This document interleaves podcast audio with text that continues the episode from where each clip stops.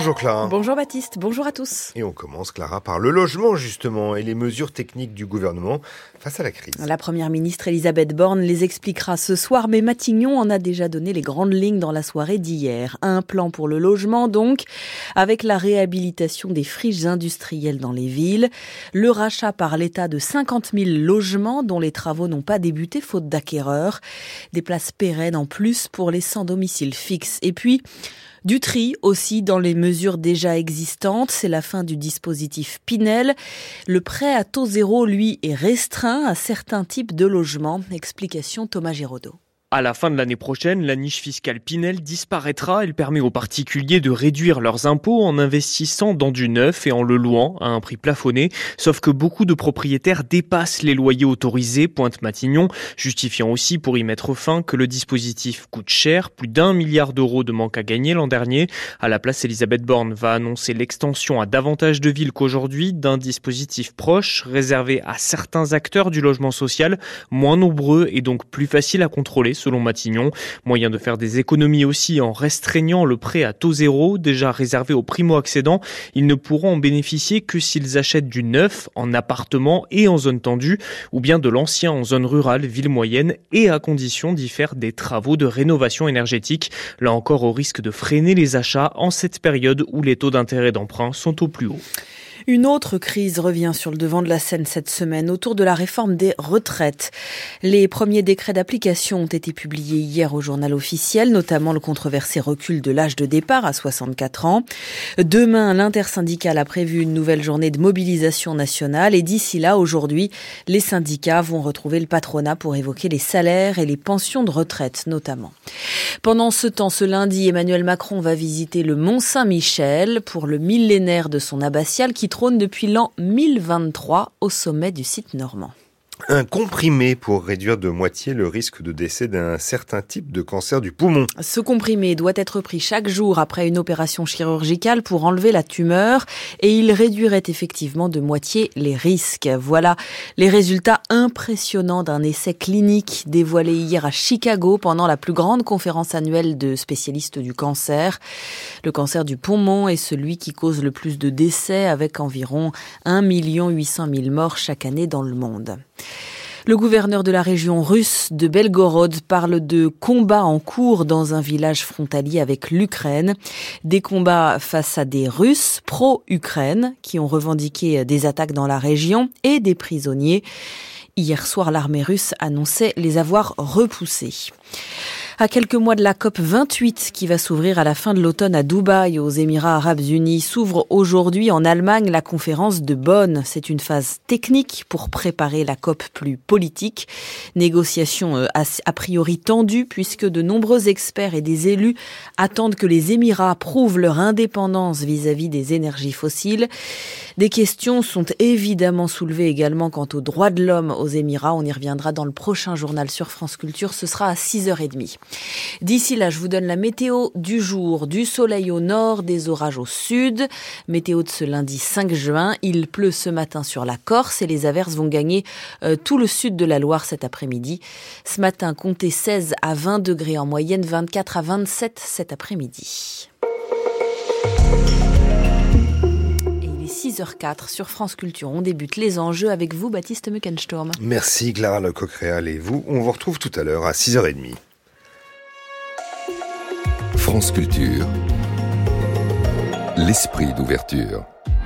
Quand les militaires confisquent le pouvoir, Julie Gacon. Que ce soit au Pakistan où le Premier ministre Imran Khan a été destitué par l'armée, au Soudan où deux généraux se font la guerre et confisquent ainsi la révolution populaire, en Birmanie où la junte se tient droit dans ses bottes et en Égypte où les officiers ont la folie des grandeurs, quand les armées sont de véritables acteurs politiques, quelles en sont les raisons historiques? Culture Monde, du lundi au vendredi à 11h sur France Culture, franceculture.fr et l'appli Radio France. Ce lundi, le Book Club s'interroge comment raconter l'histoire du rap? Nicolas Herbeau. Nous recevons les journalistes Nicolas Rogès et Olivier Cachin. Ils nous présentent deux approches historiques du rap français, devenu un genre majeur de l'industrie musicale. Le Book Club, du lundi au vendredi à 12h50 sur France Culture, franceculture.fr et l'appli Radio France. En partenariat avec le journal La Croix.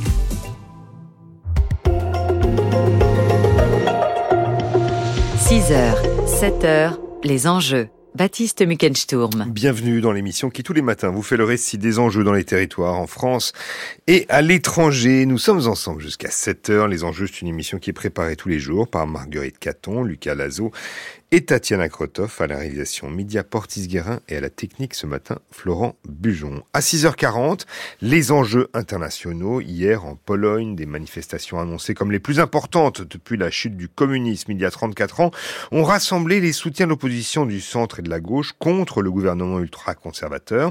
Au centre des préoccupations des manifestants, la vie la démocratie et une commission d'enquête sur l'influence russe en Pologne ces dernières années.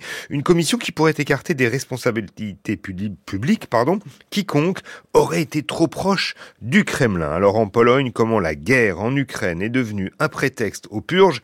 Eh bien, c'est notre sujet tout à l'heure. Mais en attendant les enjeux territoriaux qui inaugurent donc une semaine consacrée au logement, alors que la crise immobilière pointe son nez et que le Conseil national de la refondation doit euh, présenter cet après-midi même ses conclusions que le gouvernement euh, déclinera ensuite en proposition. Pour commencer, une première question aujourd'hui dans les enjeux territoriaux. Le logement sert-il à se loger ou est-ce un investissement financier, voire une assurance retraite? Réponse dans un instant.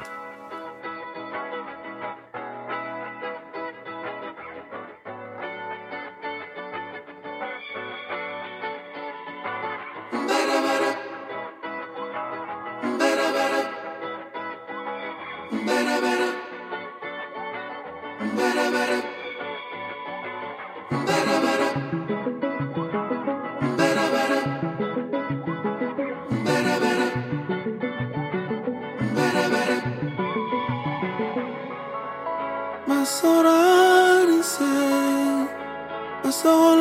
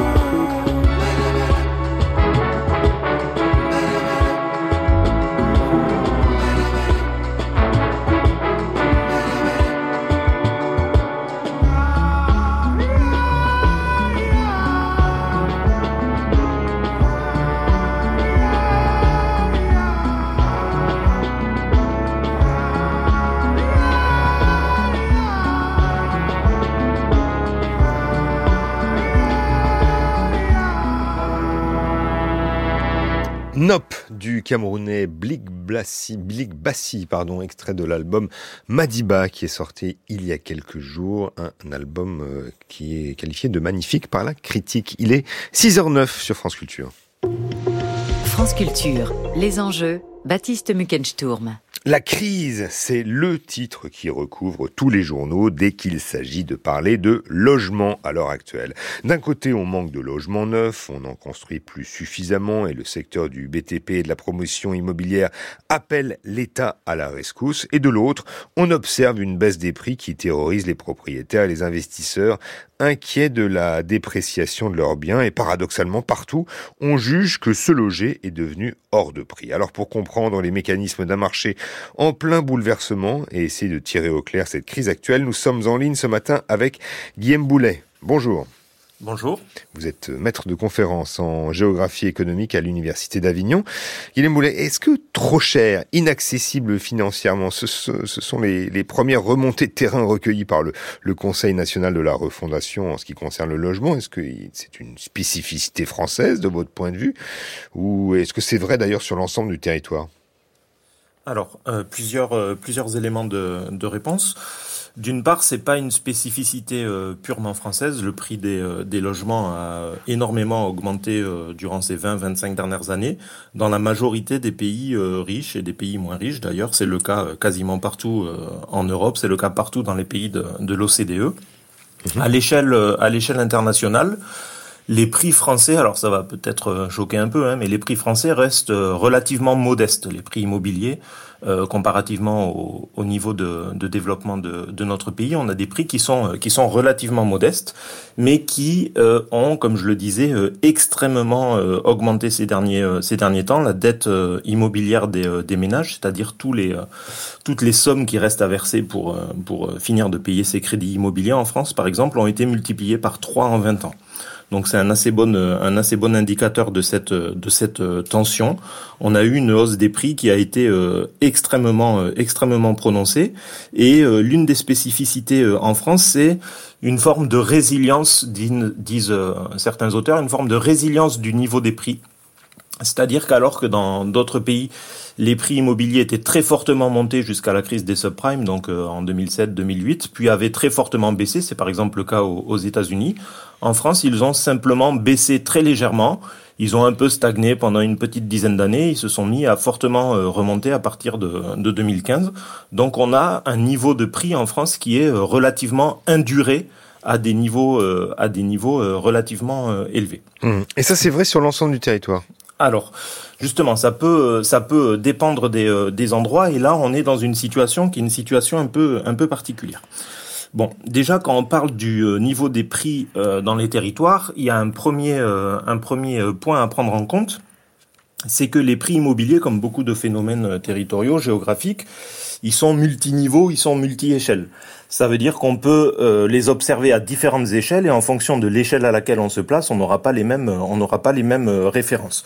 Donc on va être obligé ici de dire des choses, des choses un peu globales, hein, mais globalement, on a euh, on a différents niveaux de différents niveaux de de prix en fonction de localisation. Le premier facteur euh, de localisation qui va jouer très fortement sur les prix, c'est le niveau de productivité d'un territoire. Si un territoire est euh, très fortement euh, productif, qu'il a une, euh, qu'il produit beaucoup de, de valeur économique, qu'il héberge des populations qui ont des salaires plutôt élevés, etc., on va avoir tendance à avoir des prix plutôt chers. Mmh. Donc globalement, on a des prix qui vont être plus chers dans les grandes villes où il y a plus d'activité économique ou une activité économique un peu plus intense, pour le dire de manière caricaturale, et on va avoir des prix qui vont être un peu moins élevés dans d'autres dans d'autres villes qui vont être plus petites. Mmh. C'est le cas par exemple de l'Île-de-France. Hein, Voilà. Alors voilà, si si on euh, si on prend des chiffres un peu, un peu globaux, hein, en Ile-de-France, à Paris, très très grossièrement, on va être à 10 000 euros du, euh, du mètre carré. Si on passe dans des villes d'échelon inférieur euh, comme Lyon, on va être très grossièrement, encore une fois, à 5 000 euros du mètre carré. Dans des villes un peu plus petites, on va tomber entre 2 000 et 4 000 euros.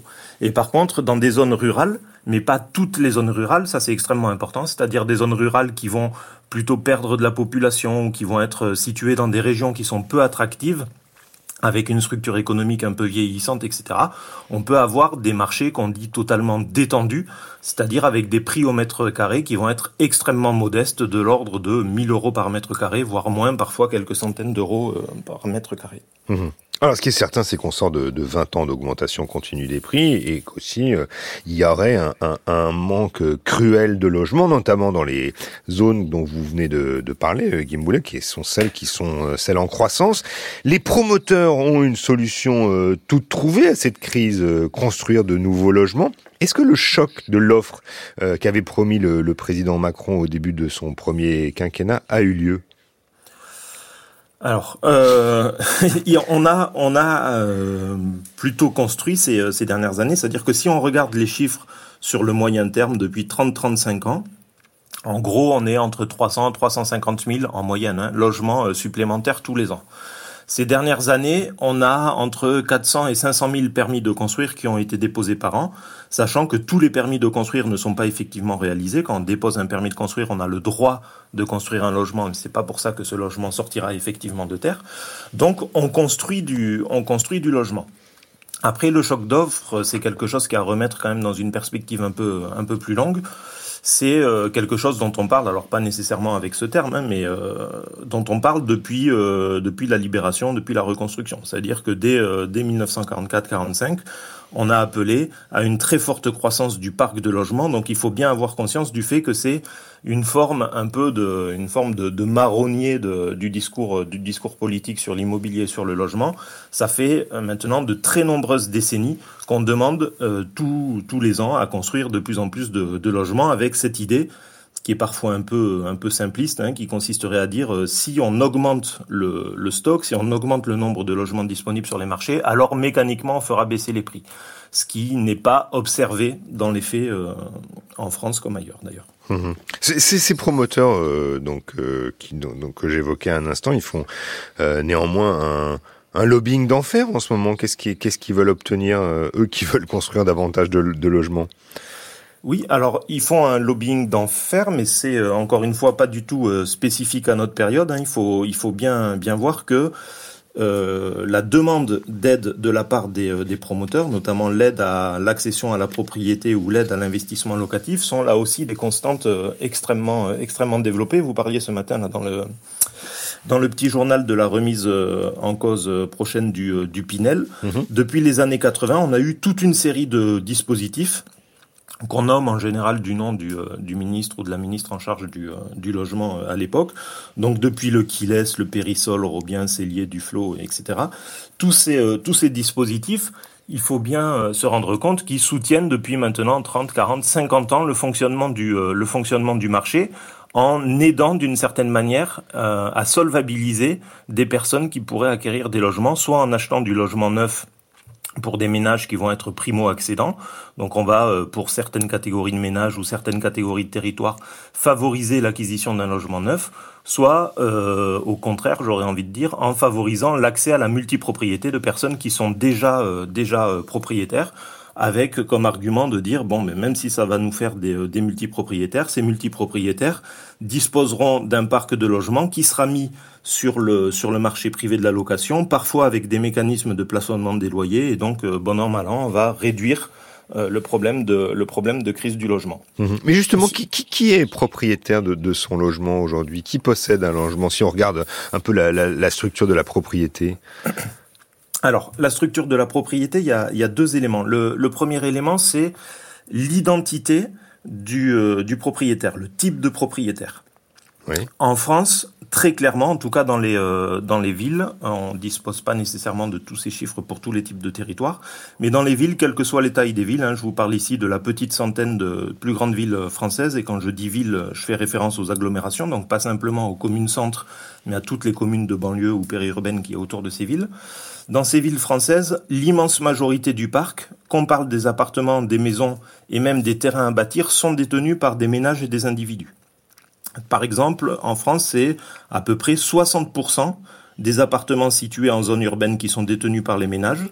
C'est 90%, euh, même 92% qui sont détenus par les, euh, par les euh, ménages pour les maisons. Et c'est à peu près 70% des terrains qui sont détenus par, par les, les ménages et les individus. Les autres propriétaires, notamment les sociétés privées, ont une place qui est euh, relativement euh, réduite. Hein. Ils ont 8% des appartements, 3% des maisons et, 2% seulement des terrains. Et euh, le deuxième gros propriétaire, c'est plutôt les bailleurs sociaux, donc les organismes HLM, quel que soit leur, leur statut, qui détiennent 28% des appartements. Mmh. Donc on, on, comprend que c'est pour, en tout cas pour les propriétaires privés, c'est c'est un investissement, une sorte de, de rente pour l'avenir, ou même peut-être pour la retraite? C'est comme oui. ça que c'est considéré en France? Alors, c'est considéré comme ça en France. Alors, encore une fois, ça se développe euh, très fortement. C'est pas quelque chose de complètement neuf. Hein. On n'a jamais, euh, je pense, acheté d'immobilier sans avoir aucune idée de, derrière la tête. Mais ce qui est sûr, c'est que euh, actuellement et depuis maintenant une une vingtaine, trentaine d'années, on va dire, se développe en effet très fortement un modèle qui est un modèle politique, hein. un modèle politique qui fait de la propriété immobilière une forme de garantie pour les, euh, contre les aléas de la vie, notamment tout ce qui va être euh, dépendance, vieillissement, etc., qu'on appelle parfois en anglais asset-based welfare. Donc l'idée qu'on fonderait son bien-être welfare, comme euh, welfare state en anglais, mhm. sur la détention d'actifs asset-based. Et donc cette idée de cette idée d'asset-based welfare, ça consiste à dire plutôt que plutôt que se fonder sur des mécanismes nationaux de solidarité euh, sociale pour euh, garantir les accidents de la vie, euh, le meilleur, la meilleure solution serait de détenir son logement et comme ça, quand on deviendra vieux, si jamais on a besoin de partir en EHPAD ou de financer, euh, de financer sa, dé, euh, sa dépendance, on peut toujours liquider son patrimoine immobilier, c'est-à-dire le vendre. On va récupérer des sous et avec ces sous, on pourra financer, euh, on pourra financer sa, sa retraite ou son, ou son, ou ses risques de dépendance. Mmh. Donc, donc il y a vraiment cette, cette idée derrière.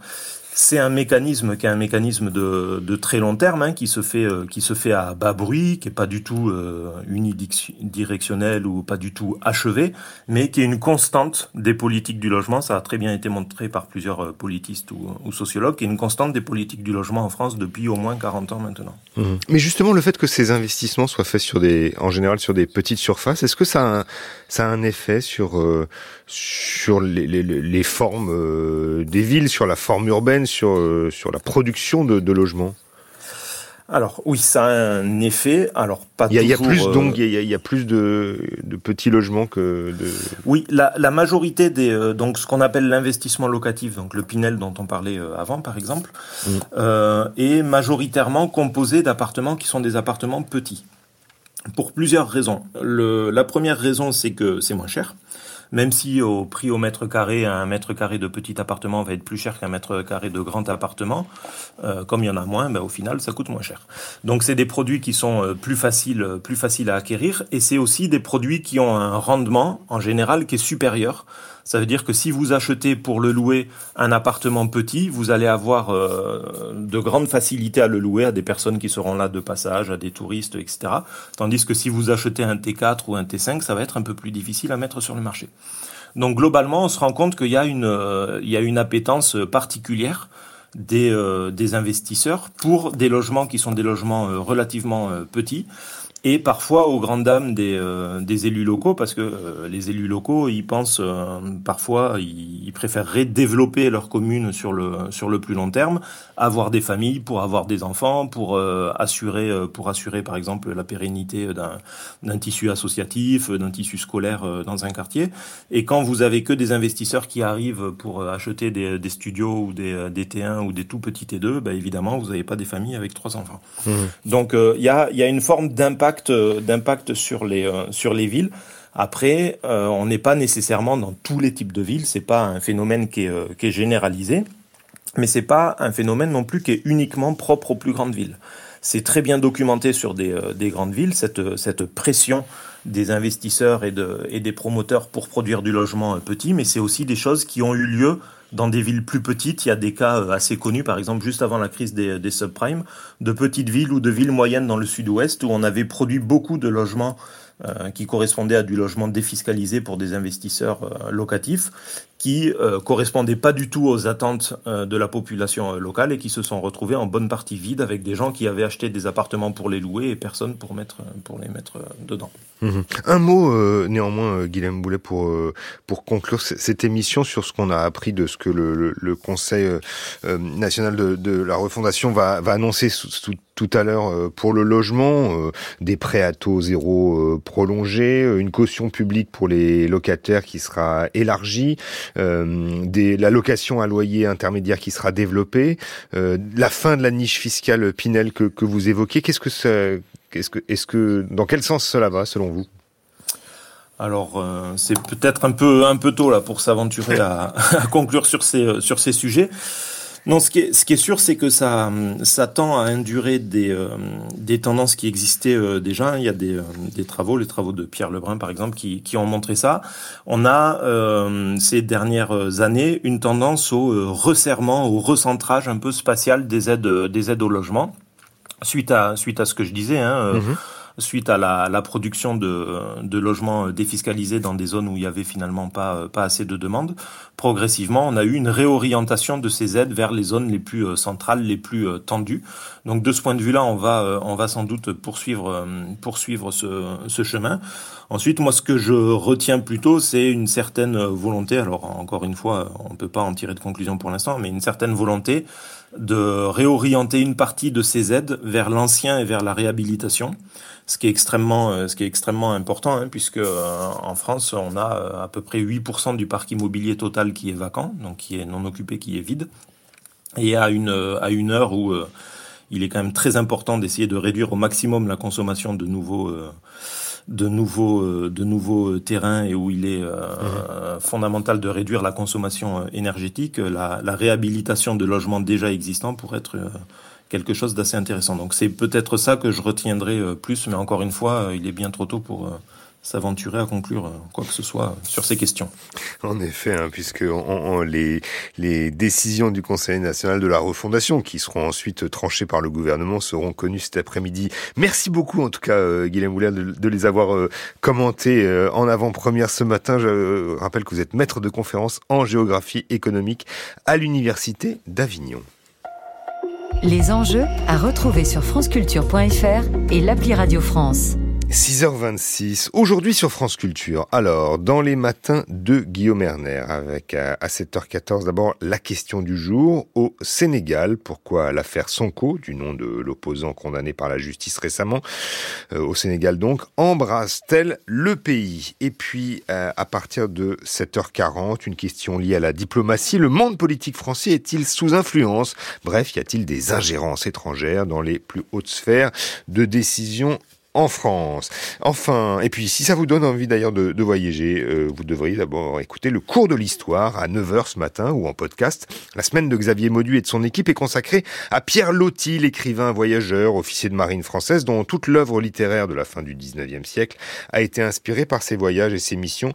Première émission donc ce matin intitulée Pierre Loti, reporter de guerre, scandale en mer de Chine. Et puis enfin ce soir, autre personnage disparu il y a 100 ans, Sarah Bernard. Cette fois c'est le feuilleton qui met en scène et en ondes le texte de Françoise Sagan, qu'elle a écrit en 1987, lorsqu'elle décida de parler de Sarah Bernard en la faisant parler. Alors pour l'auditeur, c'est l'occasion de découvrir, loin des sentiers battus de ce qui a été écrit et dit sur euh, Sarah Bernard, celle dont les lubies, les excentricités, les mensonges ont parfois fait oublier quelle comédienne hors norme elle était.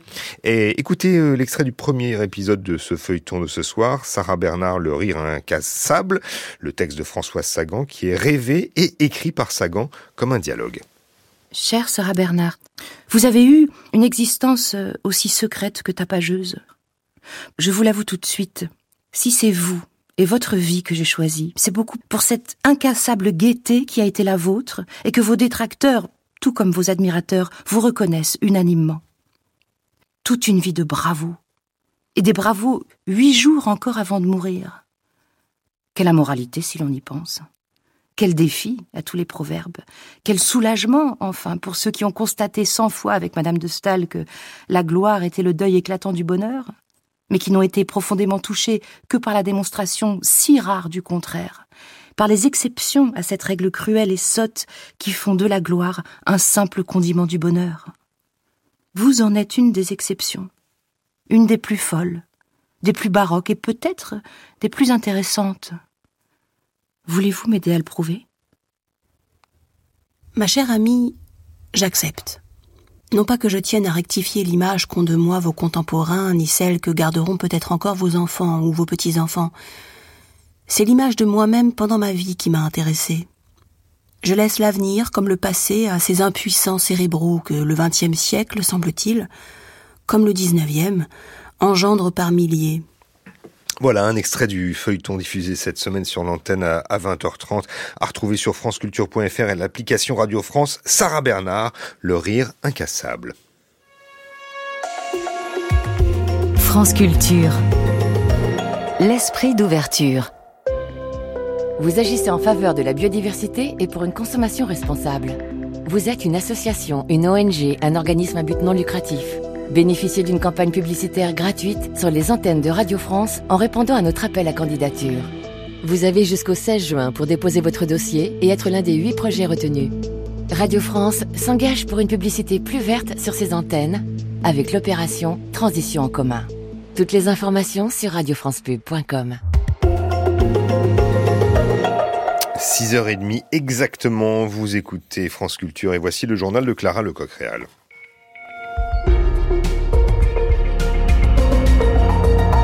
Bonjour Clara. Bonjour Baptiste, bonjour à tous. Le dossier retraite sera-t-il clos cette semaine? Ses opposants fourbissent leurs armes dans la rue et à l'Assemblée quand la Macronie, vous l'entendrez, se rassure. Dans ce journal aussi, les doutes sur l'organisation de la COP 28 sur le climat à Dubaï. Et puis, la plus grande dictée du monde à Paris sur les Champs-Élysées, c'était hier et France Culture y était. Les opposants veulent en faire une semaine cruciale pour faire tomber la réforme des retraites. Les syndicats rencontrent aujourd'hui, pour certains du moins, les représentants du patronat. Ils évoqueront l'emploi. Demain, l'intersyndicale appelle à une nouvelle journée de mobilisation contre la réforme, dont certains points ont été publiés hier au journal officiel, notamment le recul du départ à 64 ans. Journée dans la rue demain donc, avant l'arrivée d'un texte qui veut annuler la réforme. Ce sera à l'Assemblée, texte du groupe Lyot, jeudi. Sous pression, la Macronie voit l'opportunité de tourner cette page, Rosalie Lafarge un regain de mobilisation demain dans la rue contre la réforme des retraites. Personne n'y croit franchement chez les macronistes. Pas plus qu'à un quelconque débouché pour la proposition de loi du groupe Lyot le surlendemain. La majorité a son plan pour l'enterrer. Plane derrière la menace d'une nouvelle motion de censure et la rumeur d'un éventuel remaniement. Rien de neuf sous le soleil, résume un proche du président. Quand un autre, le député Renaissance Marc Ferracci, insiste sur la nécessité de se mettre sur les prochains dossiers. Je défends l'idée qu'il faut passer à autre chose, que la réforme a été régulièrement adoptée et que désormais nos concitoyens et même ceux qui sont opposés à la réforme ont d'autres choses en tête. Ils ont des problèmes de pouvoir d'achat en tête, ils ont des problèmes d'accès aux soins en tête, ils ont des problèmes de transition écologique. C'est à toutes ces questions qu'il faut apporter des réponses et je pense que rejouer le match de la réforme des retraites, ce n'est pas ce qu'attendent les Français aujourd'hui. Pouvoir d'achat, accès aux soins, transition écologique et travail aussi. L'exécutif veut en faire le sujet de la semaine avec notamment le projet de loi plein emploi attendu en Conseil des ministres. Une partie mesure pour lever les freins à l'emploi sur la garde d'enfants par exemple, une autre partie sur France Travail, futur remplaçant de Pôle emploi, pour mieux accompagner demandeurs et recruteurs. Et pendant que ces troupes tentent de passer des retraites au travail, Emmanuel Macron, lui, prend de la hauteur sur le Mont-Saint-Michel aujourd'hui pour les 1000 ans de l'abbaye. Il sera demain un peu plus loin en Normandie, à Colville, pour lancer notamment les préparatifs du 80e anniversaire du débarquement du 6 juin 44, euh, commémoré l'année prochaine. Un pied dans le passé, un autre dans le futur, et par la force des choses, analyse un ami du président, volontairement aucun dans le présent. Et pour penser le futur, le gouvernement dévoile aujourd'hui son plan logement, un plan technique qui veut prolonger tout en resserrant le prêt à taux zéro afin de favoriser l'accession à la propriété. Cela se fera pour du logement neuf dans les zones tendues. Des aides aussi à la location seront apportées. La garantie visale, par exemple, va être étendue. Elle permet aux locataires d'obtenir une caution locative de la part d'Action Logement. Pour des bâtiments plus écologiques, enfin, le dispositif Ma Prime Rénove sera renforcée pour un meilleur accompagnement. La conférence de Bonn sur le changement climatique s'ouvre aujourd'hui. Il s'agit d'une réunion préparatoire en Allemagne qui doit fixer le programme de la prochaine COP, la COP 28 à Dubaï à la fin de l'année. Mais déjà, les ONG de défense des droits de l'homme se mobilisent car la COP aux Émirats se fait dans un pays où toute critique est interdite, Christian Chesneau. Au nom de la sécurité et de la stabilité, les Émirats arabes unis pratiquent une politique de tolérance zéro vis-à-vis de toute forme de critique. Ici, la surveillance électronique est généralisée, les voix dissidentes sont en prison ou harcelées. D'où l'inquiétude des ONG qui redoutent une COP28 complètement étouffée par les organisateurs. Nathalie Godard est responsable du plaidoyer à Amnesty. Je ne pense pas que ce soit possible que la société civile puisse s'exprimer si les conditions restent les mêmes et on espère qu'il y ait des changements d'ici la COP 28 pour que euh, la COP puisse être réellement un forum de société civile comme elle doit l'être, euh, mais ça ne pourra pas être, le cas si, si la situation reste la même. Les défenseurs des droits de l'homme demandent donc aux pays participants de faire pression sur les Émirats pour assurer la liberté d'expression lors de ce sommet climatique. L'autre point qui ne passe pas, c'est la participation de Bachar al-Assad à la COP 28, ajoute Katharina Rall de Human Rights Watch. Ça fait partie d'une d'une politique qu'on a euh, observée aussi euh, en général de normaliser euh, les, relations avec Assad, mais ce n'est pas du tout dans l'esprit de d'avoir une, une, une, COP 28 euh, ambitieuse. Donc euh, c'est un autre signe qui est inquiétant. C'est peut dire que pour les ONG, la COP 28 de Dubaï s'annonce d'ores et déjà clivante et sulfureuse. Est-ce pour des raisons écologistes que les Américains renoncent aux voitures neuves? En tout cas, leur prix augmente outre-Atlantique et les ventes baissent. De quoi remplir les ateliers mécaniques Reportage de Sébastien Paour à Washington. David change les plaquettes de frein d'un SUV noir monté sur le pont de l'atelier de réparation qu'il a repris en 2008 au nord de Washington. Il a beaucoup plus de travail depuis un an. Nous avons constaté une augmentation des réparations. Les clients font des réparations plus importantes pour garder leur voiture plus longtemps. Vous dépensez 2000 dollars ici contre une voiture neuve à 50 000. Les prix du neuf ont grimpé de 25% depuis la pandémie.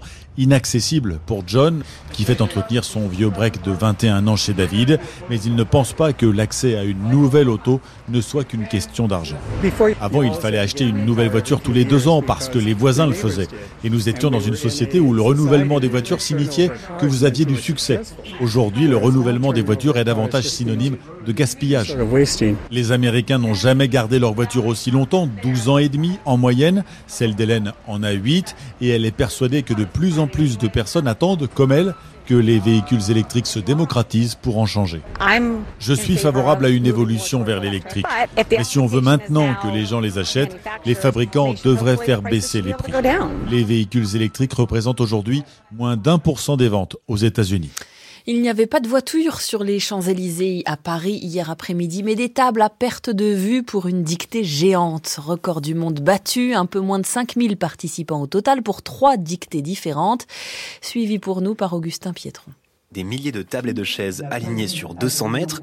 Nous sommes dans une salle de classe immense, mais au beau milieu de Champs-Élysées, à la plus grande dictée du monde.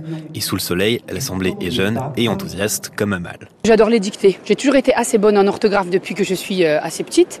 Et puis pour moi surtout, c'est que être assise comme ça sur une table d'écolier sur les Champs-Élysées, c'est collector, c'est historique. Je suis allée voir comment on écrivait échymose. Est-ce que vous savez comment on écrit le mot échymose Pas d'échymose dans le texte lu par Augustin Trapenard, mais des fifres lisses et ourdisseuses.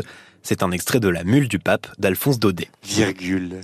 Les petits marteaux il fallait entendre ce silence entre chaque mot. Tout le monde a bien trop de respect pour l'exercice, selon Augustin Trapenard, dicteur-conteur du jour. Ça fait partie de notre patrimoine et de notre patrimoine français. Cette joie partagée, teintée aussi d'un petit peu de nostalgie, euh, qui me réjouit, moi personnellement, qu'on puisse tous se rassembler pour porter, défendre et surtout transmettre la langue française euh, au plus grand nombre. Je trouve ça assez merveilleux.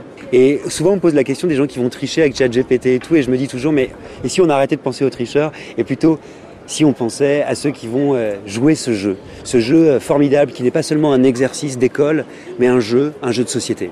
Évidemment, pèlerinage, l'accent est grave. Pour la dictée suivante, Catherine Pancol enchaîne avec un texte moderne, un roman de Véronique Ovaldé paru cette année. L'écrivaine est impressionnée par la foule face à elle. Je trouve ça dur, hein, celle de Dodé, mais il paraît qu'il fallait commencer par une difficile. Je trouve ça formidable. Les gens viennent s'asseoir sous un soleil brûlant pour faire une dictée. C'est anachronique. Vous l'auriez fait, vous non. sur chaque dictée, une poignée d'écoliers d'un jour fait un sans faute. Nous, sur le texte de Dodé, on en a fait trois. Ce qui est quand même pas mal du tout. La météo du jour, elle s'écrit simplement du soleil au nord de la Loire, des pluies et des orages au sud. 16 à 20 degrés ce matin. 6h38, on reprend les enjeux avec vous, Baptiste. Merci Clara. Et vous, on vous retrouve tout à l'heure à 8h, sachant que le prochain journal de la rédaction de France Culture, c'est à 7h. 6h, 7h, les enjeux. Baptiste. Hier, en Pologne, des manifestations annoncées comme les plus importantes depuis la chute du communisme il y a 34 ans ont rassemblé les soutiens de l'opposition du centre et de la gauche contre le gouvernement ultra-conservateur. Au centre des préoccupations des manifestants, la vie chère, la démocratie et une commission d'enquête sur l'influence russe en Pologne ces dernières années. Une commission qui pourrait écarter des responsabilités publiques quiconque aurait été trop proche du Kremlin. Alors en Pologne, comment la guerre en Ukraine est devenue un prétexte aux purges. C'est le thème des enjeux internationaux dans un instant.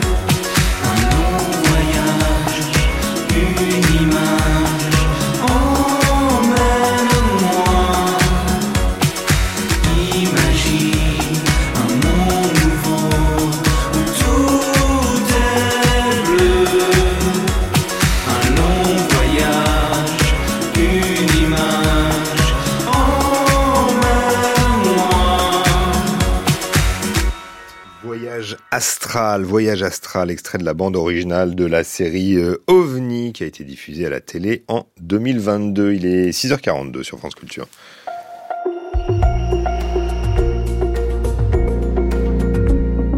Hier, à Varsovie, à quelques mois des élections législatives, une foule énorme, 500 000 personnes, est descendue dans les rues à l'appel du chef du principal parti d'opposition centriste polonais, la plateforme civique PO de l'ancien chef du Conseil européen euh, Donald Tusk et euh, adversaire désigné de l'ultra-conservateur Jaroslav Kaczynski. Venus des quatre coins du pays, des gens de tous les âges ont exprimé leur ras-le-bol de la politique, des ultra-conservateurs du parti PiS, droit et justice, au pouvoir depuis 2015 en Pologne, en les accusant d'avoir restreint les libertés des citoyens. Ce qui est au centre euh, des, questions, c'est l'opposition polonaise, c'est la création d'une commission d'enquête sur l'influence russe, euh, donc dans le pays entre 2007 et 2022, une instance qui pourra décider d'écarter de tous les postes impliquant des fonds publics toute personne ayant agi au détriment des intérêts de la République de Pologne en faveur du régime russe. La loi a été surno- surnommée, l'ex Tusk par ceux qui estiment qu'il s'agit d'un outil pour interdire donc au libéral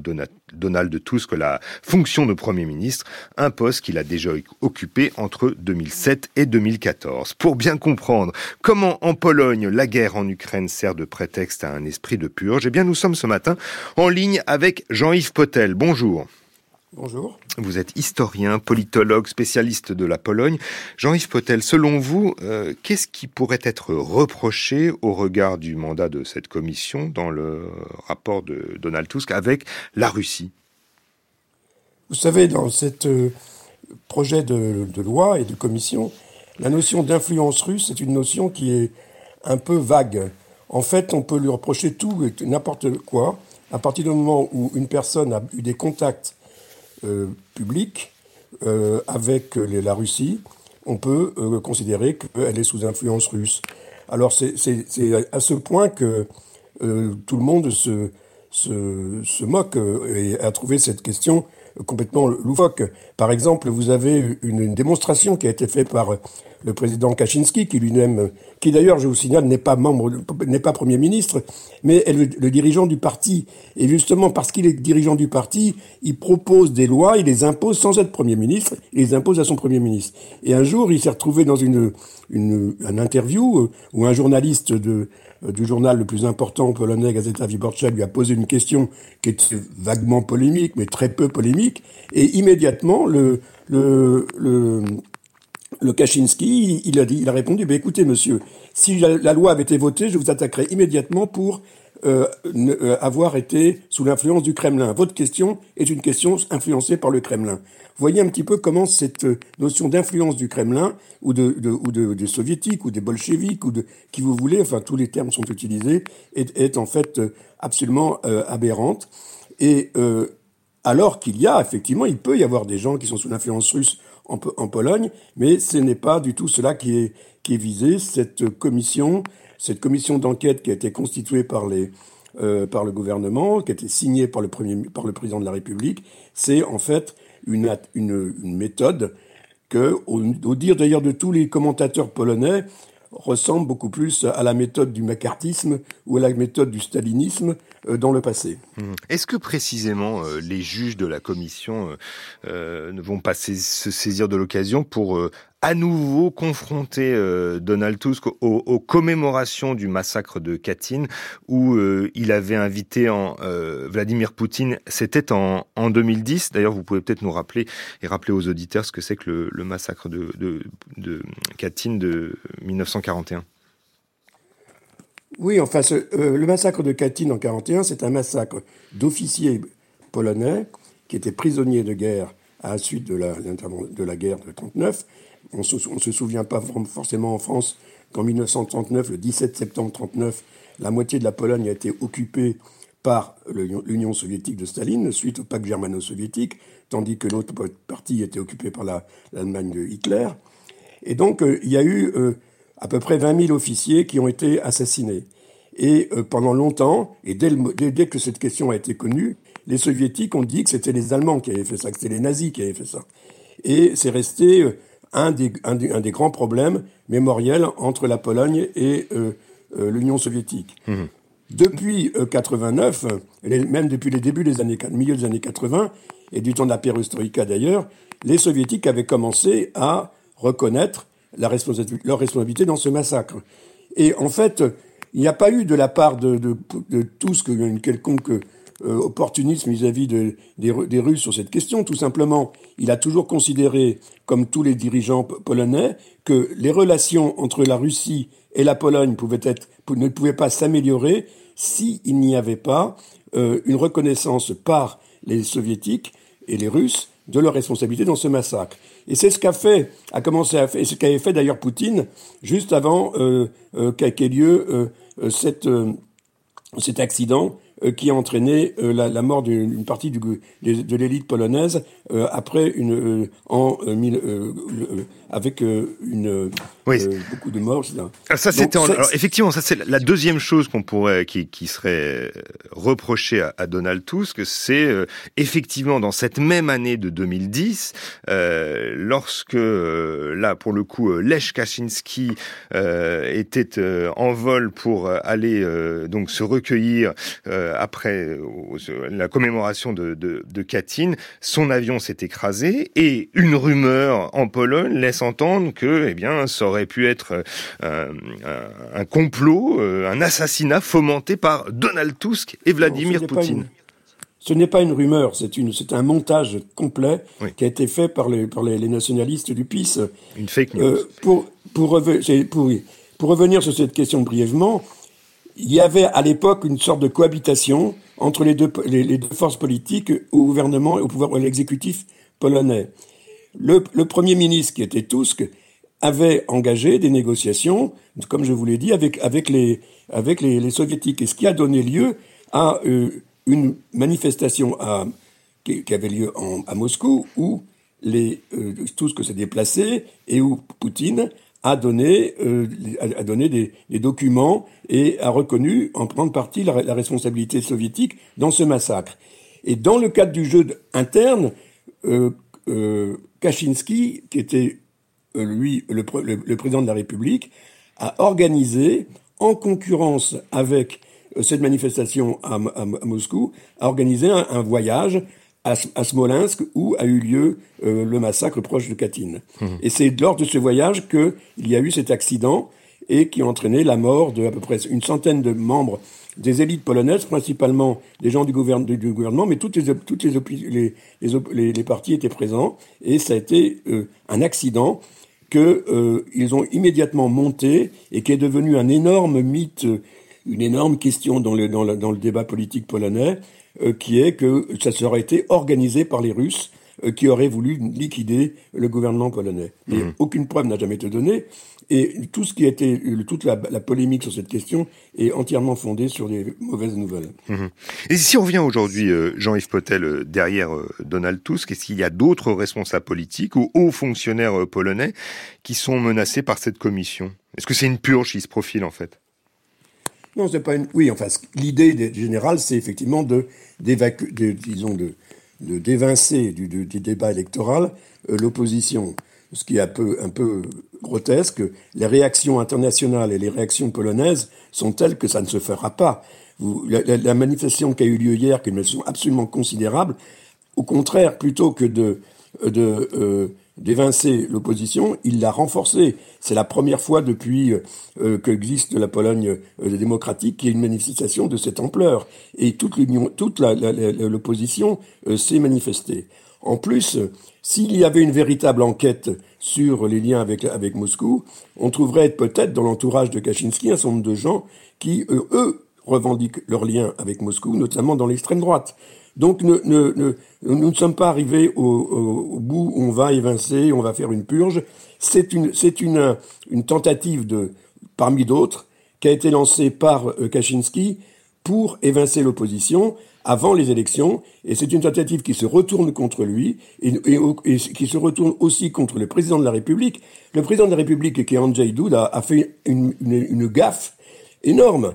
Il s'est mis à... D'abord, il a signé cette loi, alors qu'il était évident que cette loi était anticonstitutionnelle, il faut pouvoir au moins 7 à 8 questions, il est complètement anticonstitutionnel, donc il l'a signé, et ensuite, une fois qu'il a signé, il a annoncé qu'ils allaient faire un amendement qu'il allait faire un amendement pour la, la modifier. Bah, donc, ce qui s'est complètement ridiculisé au niveau national et, et, surtout international.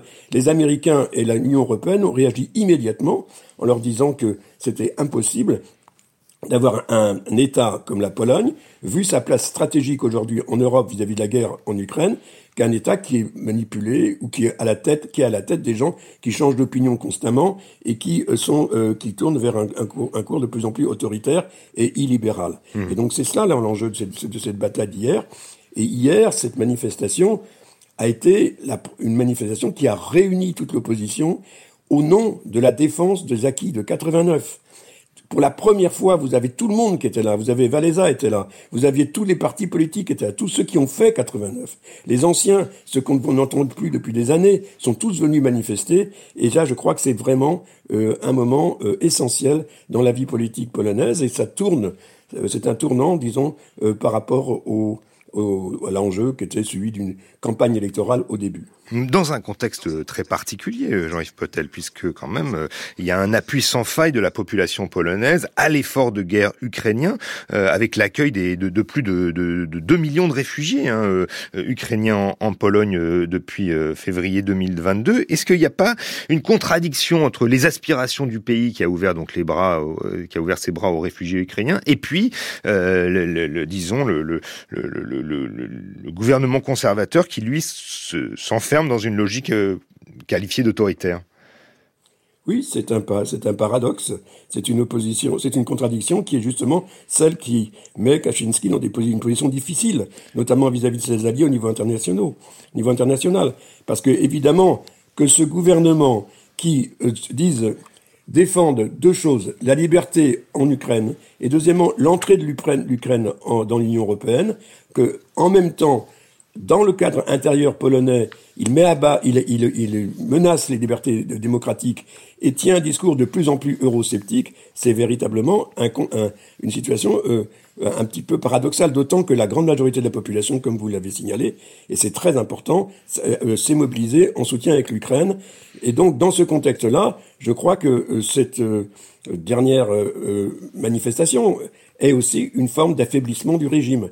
Le régime euh, Kaczynski a perdu beaucoup de points et dans cette, dans ce, autour de cette manifestation.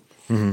Dernière question, en cas de victoire de l'opposition, comment se passerait la, transition, sachant que depuis 2015, donc on assiste en Pologne à la, domination de, tout l'appareil d'État par le, PiS au pouvoir.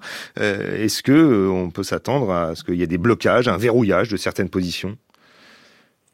Oui, c'est possible parce que le, président de la République restera Douda pendant deux ans et il est élu au suffrage universel. Il a, un, pouvoir de veto et de non euh, euh, des lois, mais ça sera une question de rapport de force et de, et de euh, comme toujours dans ces situations-là. Mmh. En tout cas, il reste quatre mois de campagne hein, pour convaincre euh, les indécis. Et beaucoup disent en Pologne que ça va défendre donc de la de la campagne du PiS, qui qui disposerait donc de de, de, de financement public euh, quasi illimité. Effectivement, on l'a vu ces derniers mois, puisque euh, des largesses ont été euh, données, notamment aux retraités qui ont disposé d'un treizième mois de, de retraite. Merci beaucoup, Jean-Yves Potel, d'avoir été avec nous ce matin dans les enjeux internationaux. Je rappelle que vous êtes historien et politologue spécialiste de la Pologne.